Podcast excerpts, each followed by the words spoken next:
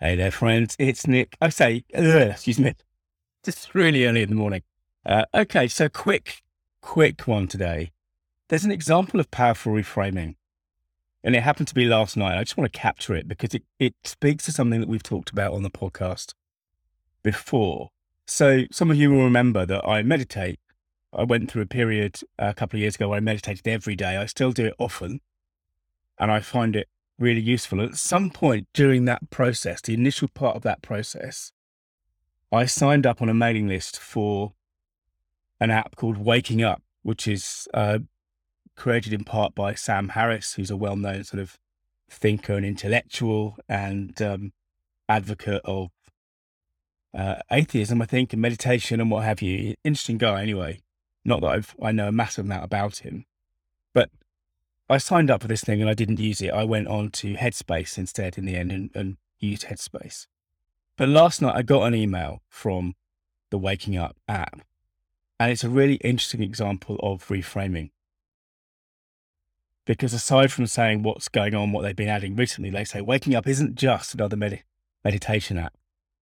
We hold, we help you open the door to a deeper understanding of yourself and a new way of seeing the world. And the, and the title, the sort of subtitle of that section is A New Operating System for Your Mind. And this is a, well, there's two things going on here, actually. This is a classic example of reframing something, but it's also using a metaphor, right? And we've been talking a lot about metaphors recently.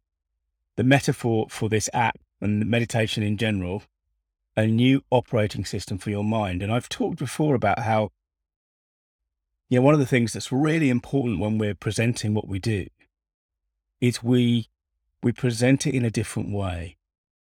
Because I know about meditation, and I also know about meditation apps because I've I've used one for a long time. And what they're doing here is reframing and saying, we aren't just that. We aren't your normal meditation app. We're a new operating system for your mind. And it was enough to get me to download the app again last night. It's enough to change the behavior because it was different. Rather like, I mean, I've talked about before how, you know, I mean, I could just say I'm a copywriter. Um, and I've got an interest in stories, a massive, huge ongoing interest in stories and storytelling, obviously. But part of the reason that I talk about stories is because it takes the frame away. Suddenly you can't compare me to other copywriters or just to other copywriters, because I've got this different thing, this different slant, and it's it's in that same direction, right? So whatever you're doing, it's really useful, it's really helpful if you can frame it in a way that makes you different. And just to be clear, I mean, I haven't I haven't looked at the app since I downloaded it yet. I will look at it again because I am now curious.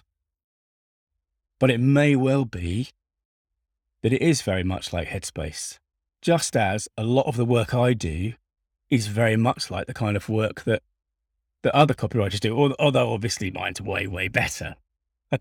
But you know what I mean? It's that there's there's something about that reframing, that difference, that novelty that gets people's attention and opens up the door for them to think, well, hold on, I might know what a copywriter is, but I don't know what a business storyteller is. I don't know what Nick is. He's something different. I might know what meditation apps are, but I don't know what this thing is, this new operating system for your mind. That sounds like something that's worth investigating. Anyway, it's easy to do. These are just words. Words are easy to change.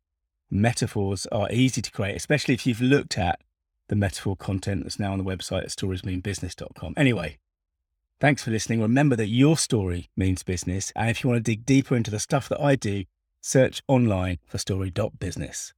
Bye now.